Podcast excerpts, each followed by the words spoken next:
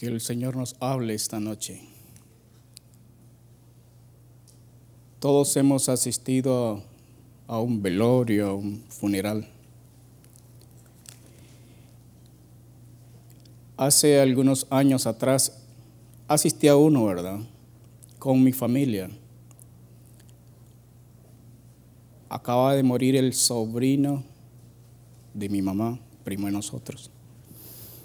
Nos acercamos y nuestra hija menor está con nosotros, seis años. De repente viene, ella es tía nuestra, llorando porque su hijo murió en un accidente yendo para Tegucigalpa. Entonces, el único hijo. Y desgarrada y hinchada y desfigurado su rostro, gritando, ay, me han quitado, y le dice a la niña, ¿verdad? Me han quitado a mi hijo, niña. Entonces eso, ella gritó, ¿verdad? Porque eso le causó un, un, un niño pequeño, le causó un trauma. Entonces, desde entonces ella dice, no, yo no voy a los funerales.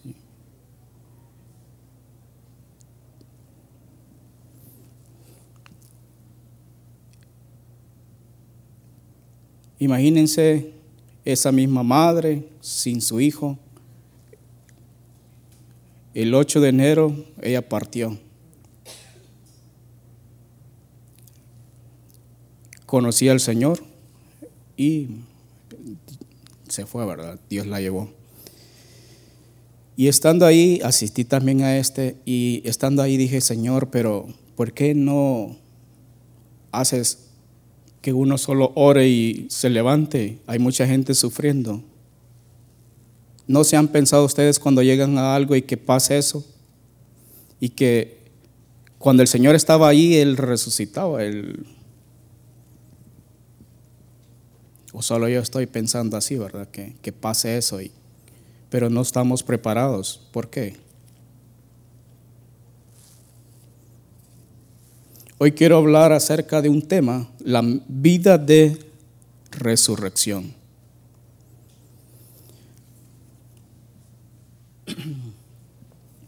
La vida de resurrección. ¿Por qué no estamos listos para que eso pase?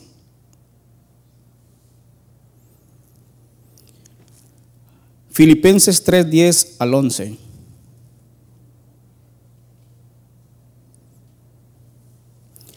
A fin de conocerle y el poder de su resurrección y la participación de sus padecimientos, llegando a ser semejantes a él en su muerte. ¿Cuál es la meta? Conocer a fin de conocerle. Poder de su resurrección, participar de sus padecimientos y ser semejantes a él en su muerte. ¿Cuál es el requisito número uno para que alguien resucite? Que esté muerto. Si no, no hay resurrección. Para que haya resurrección necesitamos que, que haya muerte. Porque no puede haber resurrección sin muerte. La versión de las Américas dice, y conocerlo a Él, el poder de su resurrección y la participación de sus padecimientos, llegando a ser como Él en su muerte, a fin de llegar a la resurrección de entre los muertos.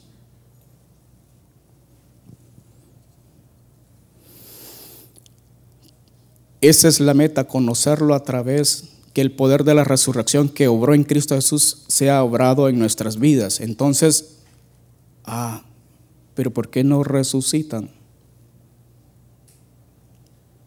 Primera de Corintios nos da esa respuesta, pero antes, ¿quién es la resurrección? Ya lo sabemos. Cristo. Jesús dijo, yo soy la resurrección. Cuando, ¿A quien le dijo? A Marta y María. Yo soy la resurrección y la vida. El que cree en mí, aunque esté muerto, vivirá. Y todo aquel que vive y cree en mí no morirá eternamente. ¿Crees esto? Ah, sí, Señor, yo sé que es cierto, pero va a resucitar allá en el día postrero. Eso sí es, sí yo lo creo. Pero ¿por qué? ¿Por qué se muere la gente? ¿Por qué hay muerte? Génesis 3:17.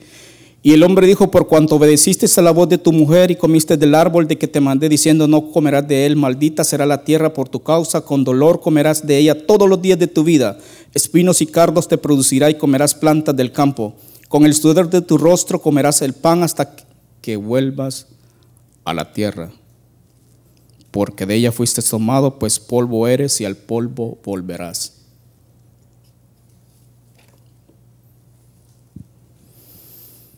Después de la desobediencia, eso fue lo que le dijo Dios a Adán. Al polvo volverás. Porque Romanos 6.23 dice, 6.23, porque la paga del pecado es la muerte. Entonces, eso fue su pago. Vas a ir al polvo. la, pero la dádiva de Dios es vida eterna en Cristo Jesús. La muerte es el pago por el pecado. Y tuvo que morir. Pero miremos qué nos dice el Nuevo Testamento acerca de la resurrección.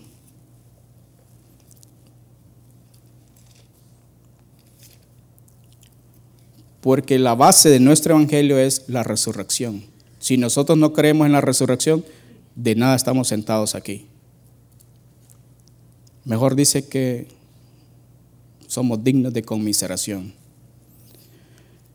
1 Corintios 15.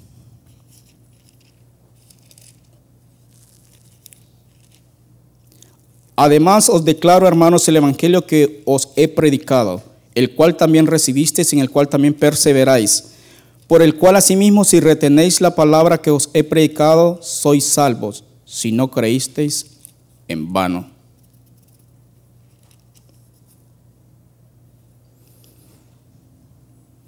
Porque primeramente os he enseñado lo que asimismo recibí, que Cristo murió por nuestros pecados la base de nuestro evangelio. Cristo murió por nuestros pecados.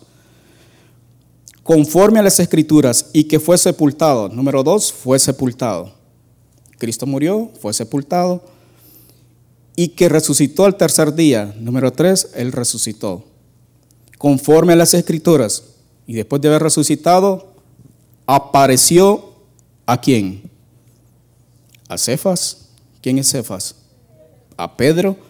Después a los doce estaba Pedro, Andrés, Jacobo, su hermano Juan, Felipe, Bartolomé, Tomás Mateo, el publicano, Simón el cananista y todos los doce.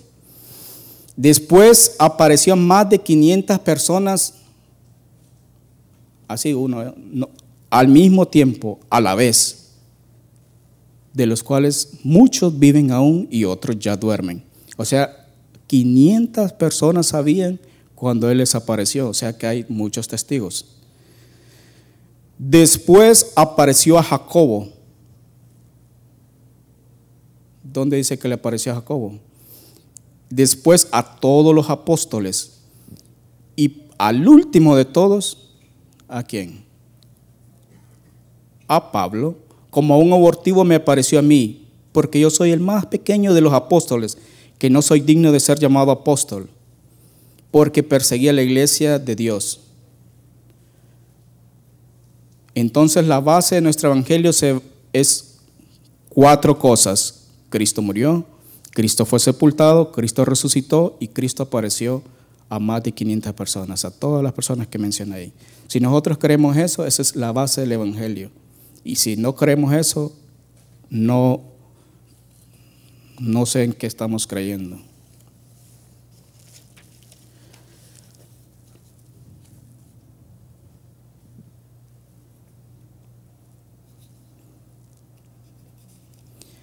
Y en aquel entonces había mucha gente que decía, pero la resurrección no existe. Hoy en día dice mucha gente también lo mismo. Ah, pero eso no existe la resurrección. Esta gente que, ¿quién sabe qué va a pasar después de la muerte? ¿Alguien ha ido y ha vuelto? ¿Conoces tú a esa persona?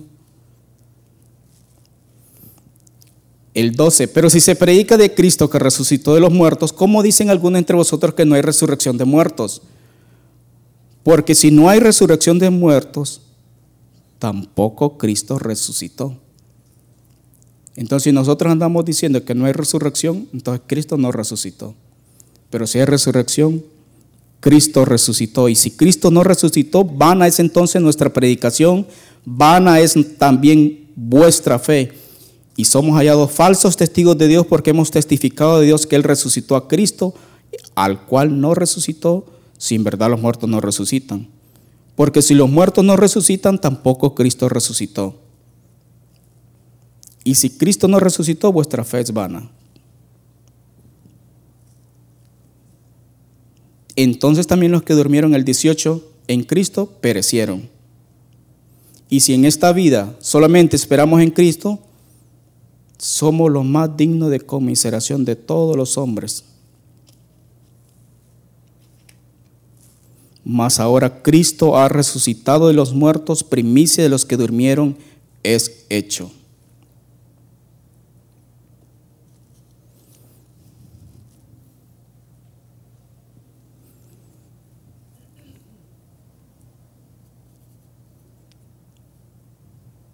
Entonces, ¿resucitó o no resucitó? Cristo resucitó y Él quiere resucitar, que nuestra vida sea, que haya la vida de resurrección en nosotros, pero para eso debemos de morir. Que muera, como dijo Juan, que mengue y que Él crezca. ¿Cuál es el orden de la resurrección? ¿Por qué no resucita ahorita en este momento? ¿Cuál es el orden? El 23.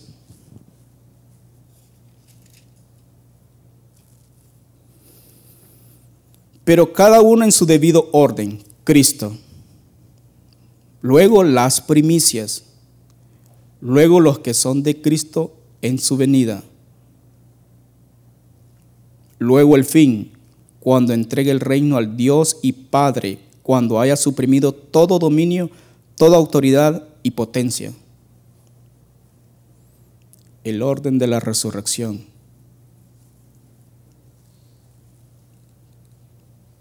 Cada uno en su orden. Corintios 15, 23. Cristo, Él es el primero, el primogénito entre muchos. Entonces Él resucitó y dice que cuando Él resucitó, muchos resucitaron, dice las Escrituras. Salieron de los sepulcros. Esas son las primicias. Luego los que son de Cristo en su venida.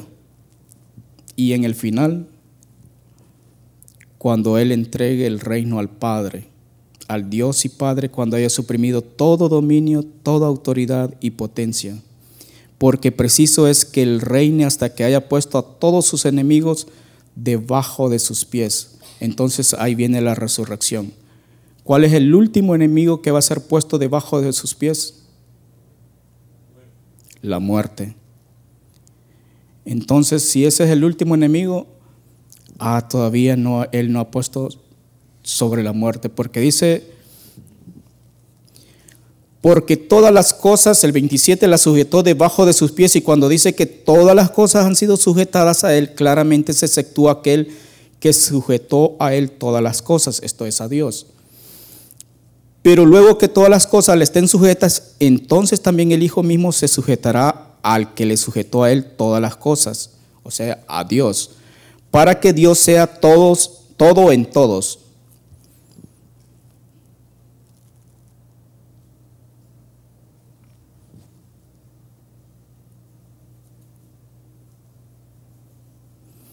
El versículo 31, os aseguro hermanos por la gloria que de vosotros tengo en nuestro Señor Jesucristo, que cada día muero. Si como hombre batalla en Éfeso contra fieras, ¿qué me aprovecha? Si los muertos no resucitan, comamos y bebamos porque mañana moriremos. ¿De qué sirve estar asistiendo y todo eso si no creemos? No erréis, las malas conversaciones corrompen las buenas costumbres. Había mucha infiltración y estaban, ah, será o no será. Que estemos bien definidos en lo que hemos creído. Velad debidamente y no pequéis porque algunos no conocen a Dios, para vergüenza vuestra lo digo. Pero dirá alguno, y algunos de ustedes, y yo me pregunto, ¿y cómo va a ser el cuerpo después de resucitado? ¿Será así como nosotros? No se han puesto a pensar. Cristo dice que apareció estando las puertas cerradas.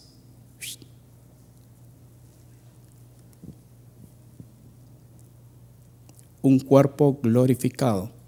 Felipe fue transportado. La vida de resurrección. ¿Con qué cuerpo vendrán? Necio, lo que tú siembras no vivifica si no mueres antes. Y lo que siembras no es el cuerpo que ha de salir. ¿Qué es lo que se siembra? Vamos a sembrar un árbol de mangos. Entonces voy a sembrar el árbol de mango ya grande, ¿verdad? No, hombre, no sean inteligentes, dije Pablo.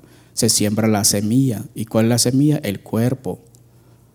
Entonces dice, lo que siembra no es el cuerpo que sino el grano desnudo, ya sea de trigo o de otro grano. Entonces nosotros somos granos, granos que somos cuando morimos, dice que es como un grano, pero Dios le da el cuerpo como Él quiso y a cada semilla su propio cuerpo.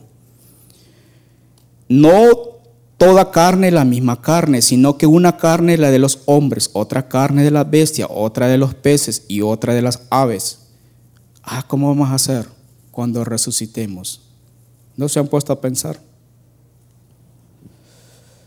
Hay cuerpos celestiales y cuerpos terrenales, pero una es la gloria de los celestiales y otra de los terrenales. Una es la gloria del sol, otra la gloria de la luna, otra la gloria de las estrellas, pues una estrella es diferente de otra en gloria. A cada uno Dios le va a dar según lo que Él decida.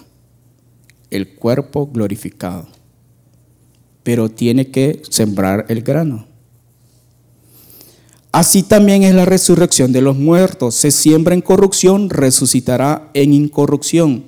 Se siembra en deshonra, resucitará en gloria. Se siembra en debilidad, resucitará en poder. Se siembra cuerpo animal, resucitará cuerpo espiritual. Hay cuerpo animal y hay cuerpo espiritual.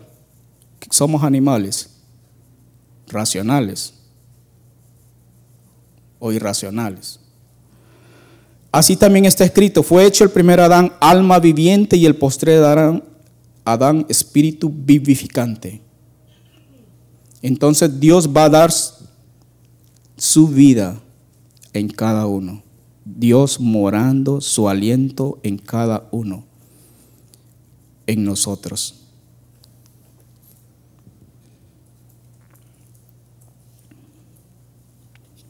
Y es el anhelo de nuestro corazón que seamos transformados. Si no llegamos a morir, porque llegó el tiempo y se culminó el tiempo, dijo Dios, hasta aquí nomás, entonces, ¿qué pasa con toda la gente que está viva? Pablo dice, serán transformados, ¿verdad? Ahora leamos el verso 50.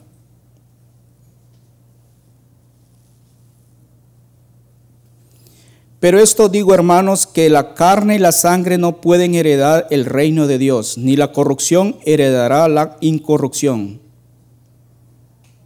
Y aquí os digo un misterio. No todos dormiremos, pero todos seremos transformados. Este es un misterio. No todos dormiremos, pero sí todos serán transformados, tanto los que duermen como los que están despiertos. La vida de resurrección se obrará dormido o despierto. No todos dormiremos. O sea, cuando llegue el tiempo, el Señor va a decir, ah, apareció y Dios va a transformar tu vida, mi vida.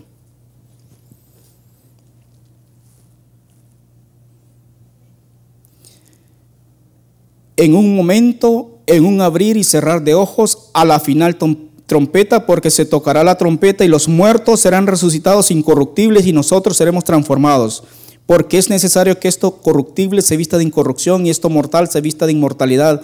Y cuando esto corruptible sea vestido de incorrupción y esto mortal sea vestido de inmortalidad, entonces se cumplirá la palabra que está escrita.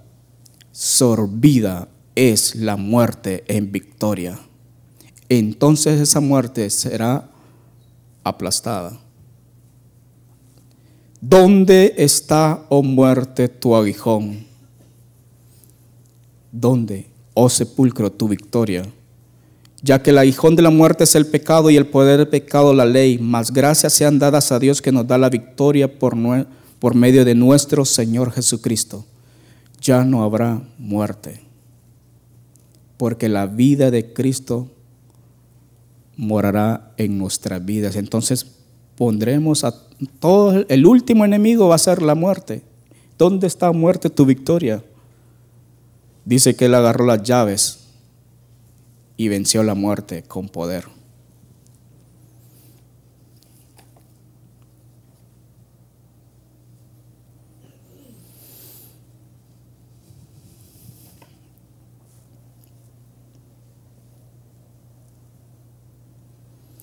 Así que hermanos míos, amados, estad firmes y constantes, creciendo en la obra del Señor siempre, sabiendo que vuestro trabajo en el Señor no es en vano.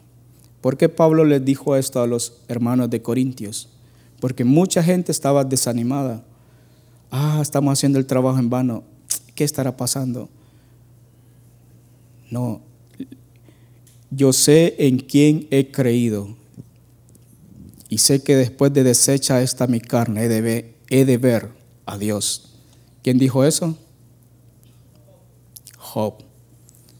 Entonces, el Señor traerá la vida de resurrección en nosotros. Esto corruptible, esto que nosotros miramos, ah, todos, ay, que tengo dolor de estómago, ay, que me hace, me duele aquí. Eso es corruptible la vida de resurrección, nuestros sentidos van a ser agudizados. Oiremos. Ah, que no puedo oír al Señor. Ah, que no puedo verlo. Lo veremos tal como Él es, porque nuestros ojos serán abiertos a la vida de Cristo. Y entonces andaremos en otras dimensiones. Lo miraremos a Él seremos conocidos como Él nos conoció.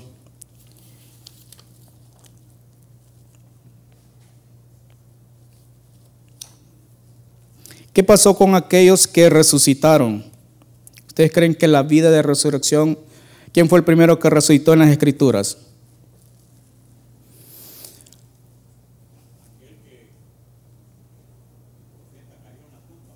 Ajá. Dice que el profeta estaba en su tumba y de pronto llegaron unos bandidos y tiraron, ya estaba el puro huesito el profeta, ¿verdad? Pero el cuerpo muerto cayó y tocó los huesos de ese profeta. ¿Quién es? Eliseo, el hombre sin nombre que resucitó. Los huesos estaban ungidos, imagínense, y resucitó aquel, despertó. Se imagina el que los tiraron y cuando lo miran que salió, ah, ¿qué pasa? ¿Qué pasa?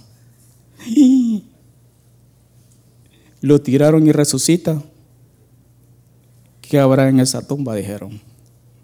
Ese resucitó. ¿Qué, después de él, ¿qué otro resucitó?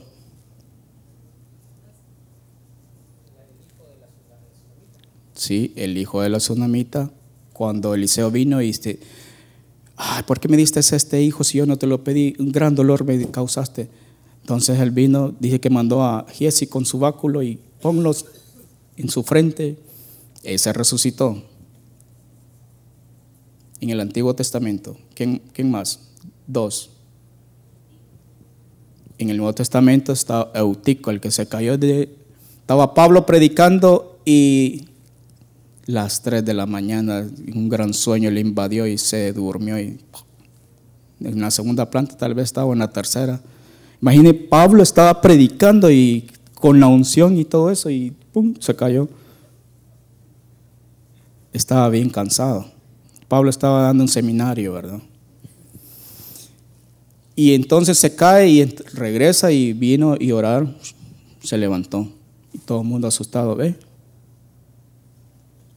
Lázaro tenía cuatro días de estar adentro. Voy a despertarlo. ¿Qué, pasaría con ¿Qué pasó con la gente que estaba ahí cuando miraron que Lázaro salió caminando en todo vendado? Lo primero que haríamos nosotros, ¿qué sería?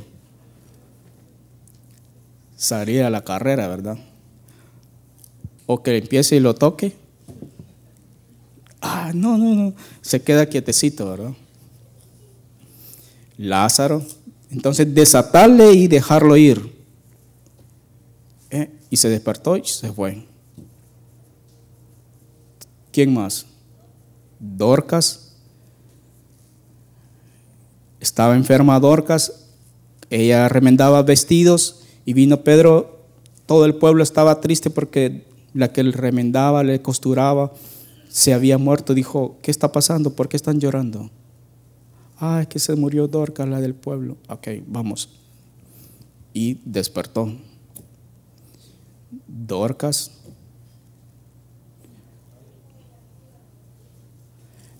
El hijo de la vida de Naín. Dice que Jesús iba pasando por ahí. De repente miró, ah, iba pasando, iba llorando la anciana porque era el único hijo que le daba el sustento, que trabajaba y para que ella se mantenerle. Entonces dijo, ¿qué pasó? No, se murió el hijo único de ella. Déjenlo. Lo voy a despertar. Despierta, levántate muchacho. Tú. ¿Qué pasó con los que llevaban el cuerpo? Lo tiraron y salieron a la carrera. Todos estos que mencionamos que se levantaron, ¿están vivos?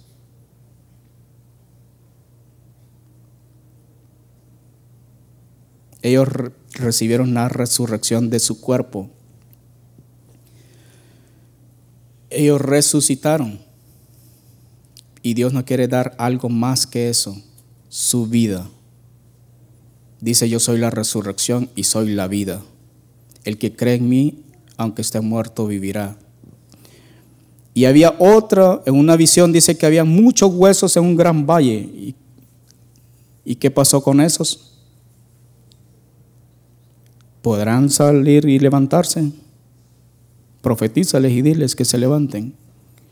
Y dice que se levantaron. Y les pusieron, eran unos huesos así, calaveras.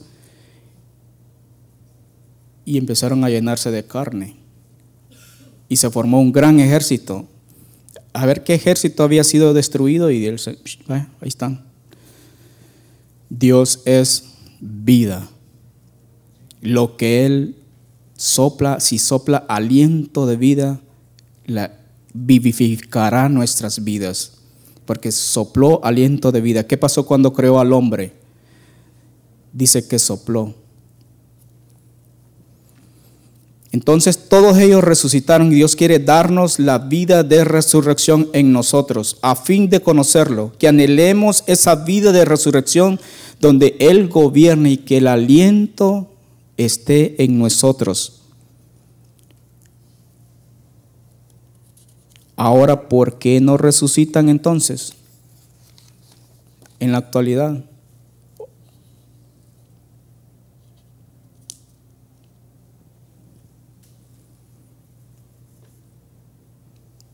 Porque hay un tiempo para cada uno. Dios ha establecido un orden. ¿Quiénes son los que van a resucitar en ese orden? En el final de los tiempos miramos a dos testigos que fueron muertos y estuvieron tirados en la plaza. ¿Y qué pasó con ellos? Resucitaron. Entonces eso va a volver a pasar. Habrá la resurrección en el final de los tiempos. Cuando eso pase, sabed que está cerca. El rey está viniendo, porque ese es el último enemigo que será vencido, la muerte. ¿Dónde está, oh muerte, tu aguijón? ¿Dónde, oh sepulcro, tu victoria? El Señor quiere vencer la muerte. Pero primero para resucitar tenemos que morir y Él va a vencer. Que muera yo, dice, más vive tú. ¿Queremos experimentar la vida de Cristo? Es necesario morir a lo que somos. Ah, yo quiero ser humilde, Señor. Ah, bueno, pero como soy muy orgulloso, tenés que morir. Te viene, ya no soy orgulloso, dice, ah, porque me murió. Ya, cada área en nosotros tiene que ir menguando hasta que, y que la vida de Cristo vaya resucitando en nuestras vidas. Es el anhelo de Dios.